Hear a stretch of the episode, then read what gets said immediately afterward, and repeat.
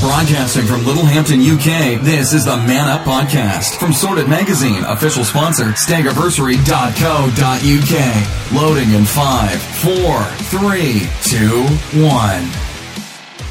Hi, this is Steve Legg. Uh, it's May time, the sun is a shining, and welcome to the Sorted Man Up podcast.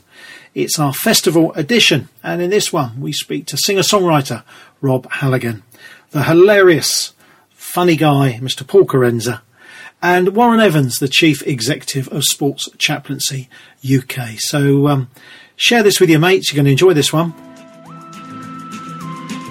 Hi, this is Lieutenant Columbo, and you are listening to the Man Up Podcast. The most fun you can have without a cigar and a trench coat. All right, I think I've bothered you enough for today. I'll let you go on and listen. Oh, oh, and just one more thing. Enjoy the show. First up, it's Rob Halligan, a great mate of mine. The BBC once described Rob as Bruce Springsteen having English tea with Billy Bragg. So that's a good comparison, although you could maybe invite more people along to the party. As Rob's also been compared to my personal favourite Neil Diamond, Martyn Joseph, and John Mayer. You get the picture. Here we are chatting to Rob after a gig at the Spring Harvest Festival, live and direct from Butlins. Steve Legg brings you the best podcast every single month. It's so great. He's a great guy. No one knows more about great podcasts than me. The features, the interviews, even the adverts. It's a great show. Fantastic. Enjoy the show. So here's my first guest. It's Rob Halligan. Hello, mate. Hello, how are you? Well, welcome to our festival podcast. You've just been performing for us at Butlins. Yeah. Um, yes, we've made it. Performing in a tent in a car park in Butlins. Yes. It keeps you keeps you humble, doesn't it, mate? It was a great gig. You enjoyed it? Yeah, yeah, I did. Yeah, yeah, yeah. It's it's it's uh, this is a fr- it's my second time here. And it's a very it's a friendly place, isn't it? Yeah. Oh, it really is. What would be your ideal gig if um, you know if it's the dream gig? Would it be a a festival like this? Would Do you know, would I, I have one. or folk club? I, I have one ambition in, in music, in the stuff that I do. Uh, is uh, I, I don't, you know, I'm not. It's not about being famous. It's not about anything like that. But I, I want to play at the Albert Hall. Oh, do you know what? I performed at the album. Oh, it was part. I only, I only had 12 minutes. It was part of a big gala. And I think it's one of the ultimate places. That and the Palladium. Yeah. Would Palladium Palladium be as big for a muso? Well, it's, it, the Albert Hall thing is because my dad, one of the last things he talked to me about was before he died was about the fact that he played at the Albert Hall. Oh, did he? He was a muso. Well, yeah, and I didn't know. It's, the story was. You didn't know he was a muso? I, no, no, because he hadn't played for years. You see, um, he played piano apparently, and he said, you know, this is the last, the last real conversation I had with him was, was he says, oh, I really like your music. I'm proud of your music. He says, uh, he says, um, he says, I used to be a musician. I said, did you? I never seen you play anything. He says, yeah, I used to play the piano. I played at the Albert Hall once. I said, no. He said, yeah, yeah. I was in a band with Roger Daltrey. No. And I and I and I thought, oh, you're pulling my leg. But after he died, I did a bit of research, and he did play at the Albert Hall. I still don't know about Roger Daltrey. I haven't found out either way. That should be fairly easy to check out, shouldn't it?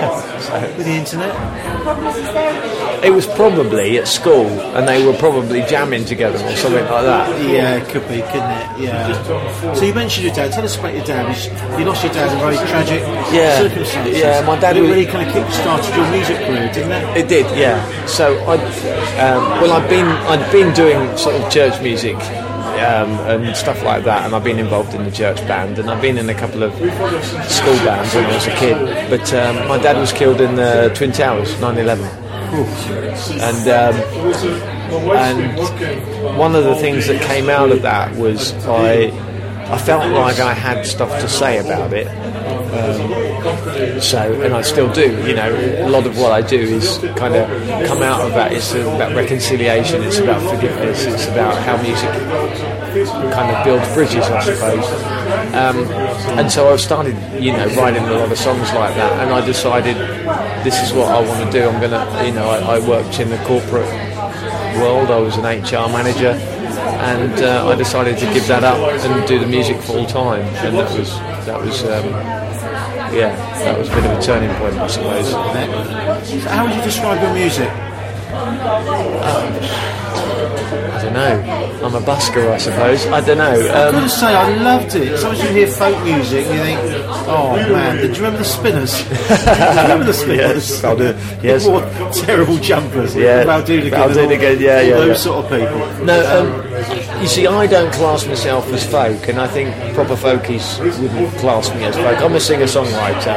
Um, if you, uh, some, I don't know. I mean, I, I, I suppose I quite like the, the, the BBC's thing of Billy Bragg having, no, Bruce Springsteen having English tea with Billy Bragg, which is how they described it. But I think it's more than that, and I think, um, you know, there are so many influences you get. Um, I play guitar and I love trying out different tunings. I think my albums kind of they they they do they all sound like me, but it really you know it always depends on who you've been listening to. Um, so this last uh, my latest album, for instance, I'm doing a lot of uh, open tuning on it, and that's because I was listening to the guy called Dougie MacLean, the Scottish singer-songwriter. That's a good Scottish name, isn't it? Dougie MacLean, yeah, and he wrote a brilliant song, "Ready for the Storm," and I, I, I wanted to learn it, and so uh, and he was using a weird tuning when he played it. So I learned this song, and I thought I've got to write some more songs in this tuning, you know, to make it worth it. And so, so this new album, half the songs are in this open tuning. Amazing, mate. It means nothing to me. so, mate, Just look, look interested. That's what I tell the audience when I'm talking about it. so if you want to catch in action, website, if you want to get in contact, book you. Yeah, yeah. It's um, robhalligan.co.uk. Um, Is that with two L's? H A L L I G A N.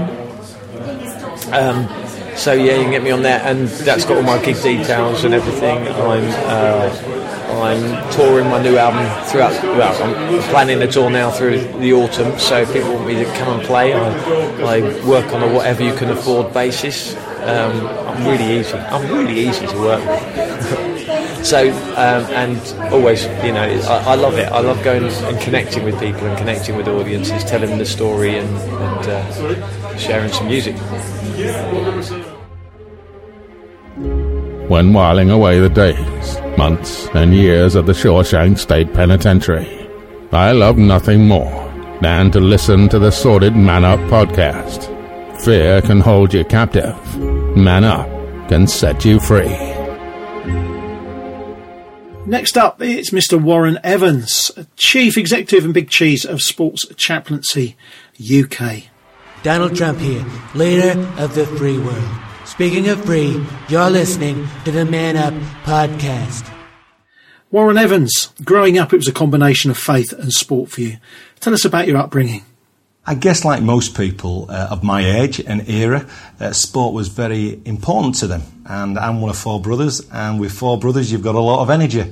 And part of that is to play sport. I've got a twin brother, and we played sport, everything. We played football, rugby, cricket, tennis, any sport going. So, sport was really important to us as boys, but also it's important to us when you've got a young family to burn off some of that energy and channel some of that energy in a positive way.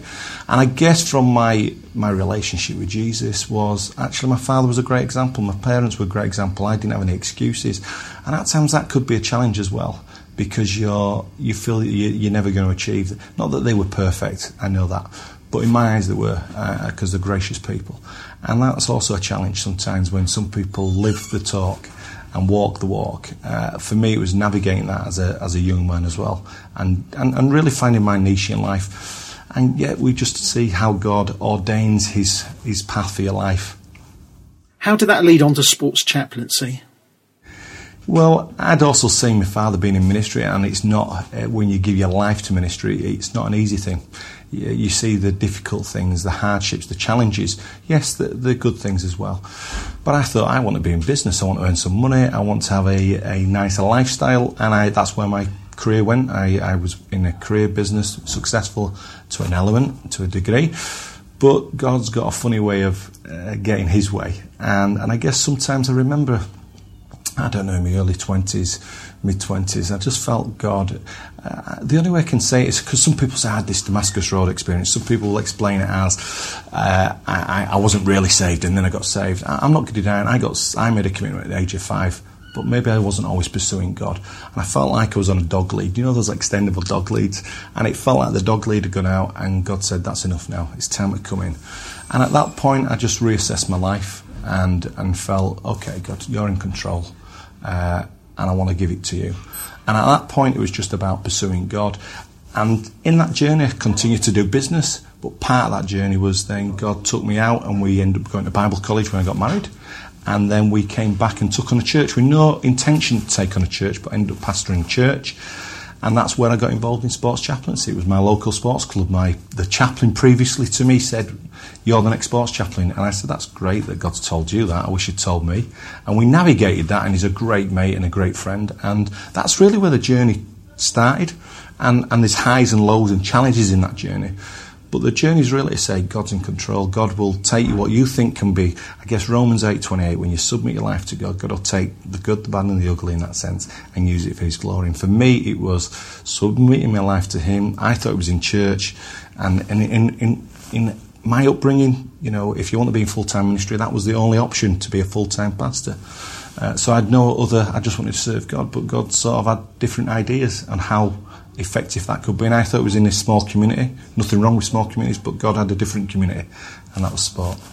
What are some of the highlights of your chaplaincy work? I realise you can't name names, but um, fill us in a bit, mate. Gosh, that's yeah. This confidentially, so I can't name names. But I think uh, the general thing is that people allow you into their life. That's incredibly humbling. When people uh, let down their guard, uh, share things, confidential things with you, and you hear some of these things, and it's in, it's, just immensely, it's humbling. It's very humbling. Who am I for them to let me into their life? And there are times when they've shared stories back to me, different members of team, different members of staff, how we've helped them, how just being there has made the difference. And you think, wow, just being there. And, and then you realise it's actually God in you is making the difference. But, you know, people saying, I, I won't be married if it wasn't for you speaking, hoping at my marriage. I won't, you know, I was so pleased, pleased that when I was not in my home country, I told you some hair curling moments and you never judged me. You just spoke positivity over me. You just saw the best in me. And I guess it's those moments those opportunities, the little things, not the big things, it's those little things where people say, thanks, or someone come up saying, I've got a challenge, and, and you have the opportunity to say, I'm going to pray with you, I'll pray for you, and they come back to you and say, thanks, really appreciate that. And they mean it. It's not, it's not a churchy thing, it's not, oh, thank you, really appreciated your prayers. It's, it's sincere, it's real, and, and that's an immense privilege. So, this is our festival edition. What does the World Cup mean to you? It's the biggest football festival in the world, and will you be using our special sorted wall chart? I think no. I, I love sport and I love I love football off my American friends' soccer, uh, and that's great. But I, I, where sometimes you you stop looking at sport as a commodity and start seeing it as people, and you sometimes see the challenge. But yeah, I, I will be supporting my national team. I won't say which one. I'll get shot. There are four national uh, teams that we can support in the UK, but I will be supporting mine because I'm very nationalistic in a healthy sense, and hoping they go as far as they can. So yeah, I'll be looking at it and enjoying it and using it as opportunity to speak to people, uh, people who are on a journey, people who are not on a journey. What sort of work will chaplaincy be doing at the competition? Yes, certainly we've been involved at many elite competitions, both in the UK and across the globe, with other organisations similar to ourselves who are making a massive difference. And part of that is to be aware of the challenges that people are going through, challenges of being away from home, the challenges of being homesick, the pressures you know, it's difficult for me and you and normal people to understand the focus, the attention, the microscope of life, of TV, social media being on you, looking for every mistake, looking for every opportunity. And that puts immense pressure on relationships, immense challenges on people. We know that when we look at previous World Cups and look at David Beckham, the hopes that was placed on one shot, young man at such a young age, and how that can impact people in a positive and negative way. So I guess as a chaplain, we stop looking at people as a commodity and we start seeing the wider people, the wider circumstances, them as people and family and friends, and how we can best support people and speak not about judging their football skills, but about speaking the best of them and encouraging them and uh, seeing, you know, just bringing a bit of normality into their lives. And finally, Warren Evans, what are the biggest challenges professional athletes face? Well, finance does at certain, but elite sport, it doesn't always mean there's loads of money. That's the reality. But it does mean there's attention. It does mean there's kudos. It does mean people are trying to get their attention or align themselves with certain people for the wrong motives. And, and, and professional athletes are just normal people who are good at one thing, sport. And, and we put immense, you know, they've got to be role models, they've got to be this, they've got to be that, they've got to be the other. Sometimes we, we place them on platforms that it's really unfair. If someone put you under the microscope, or I under the microscope, our, our neighbour under, under that same kind of scrutiny, uh, I think we'd all fail in that sense. So I think part of that is just being aware and how we can best serve and and actually distract sometimes and put in context. Like you know, your career's not that long. Think about your family. Think about the whole context. But yes, chaplaincy is an immense privilege. Uh, but we do look from a different lens and a different perspective.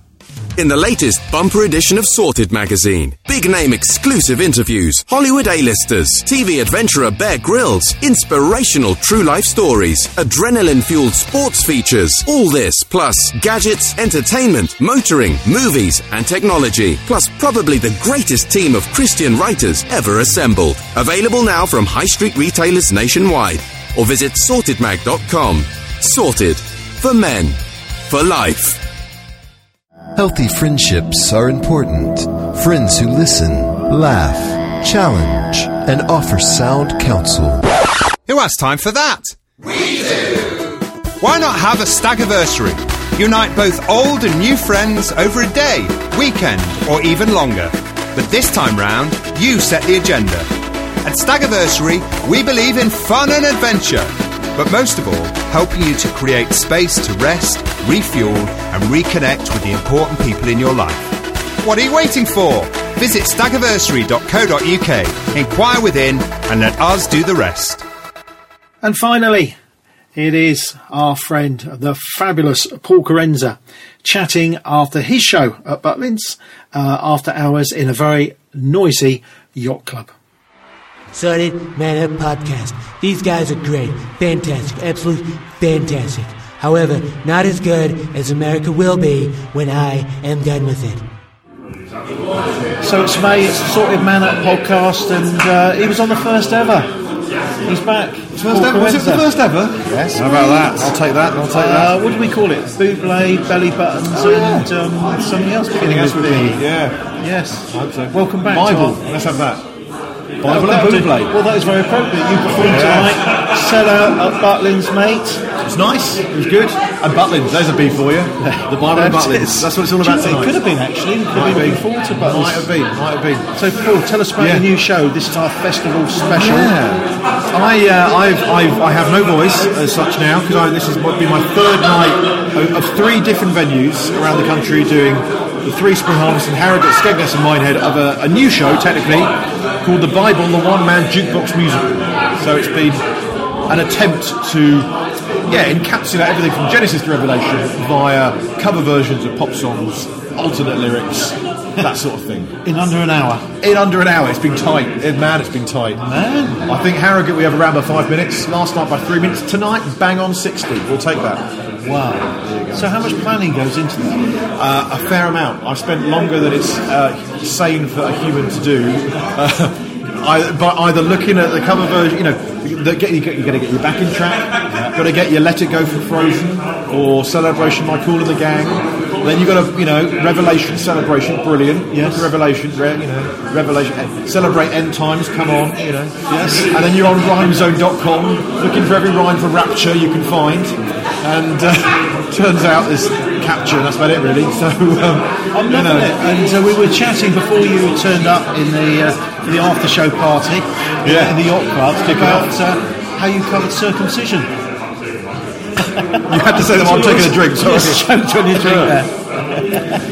Yeah, well, you know, there's, there's a particular at the, at the top when you've got all the big stories in Genesis. I wanted to get in, you know, uh, Cain and Abel. He and heavy, he's my brother. You know, uh, uh, Noah and the flood, you know, uh, under my umbrella, I'm sailing, a little bit of wet, wet, wet, all that stuff. Yeah.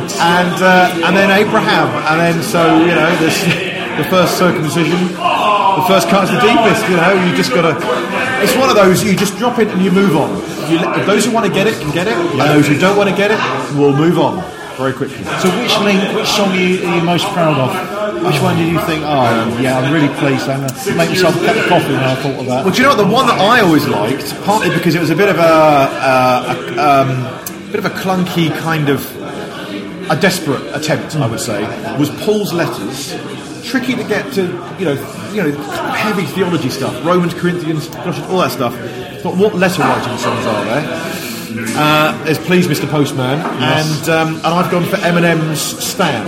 You know, so I've got like Dear Romans, I wrote you, you're still not calling, all that sort of thing. You know, and so, so I rap it. You know, and I'm a 39 year old white middle class male from Surrey. I've never rapped in my life. And yet, presents. And yet, thanks exactly. And yet, thanks to Spring Harvest tonight before my show, I did five minutes, including that rap, in front of 400 teenagers. And trust me, a teenage audience, if they don't like it, they're going to glare at you. And uh, you know, we got away with it. We got away with it. I can't say we stormed it, we got away with it. Paul Kerensa, a comedy genius. Good man, son. Cheers, sir. Hey, this is Sylvester Stallone, and I play it tough. You're listening to the Sorted Man Up podcast. This is what we do. So there we go. We hope you've enjoyed our latest podcast. Please do tell your friends, leave some feedback, spread the word, and we'll see you next time. That was the Man Up podcast. They'll be back. You've been listening to the Man Up Podcast from Sorted Magazine, recorded, edited, and delivered by FlagshipRecording.com.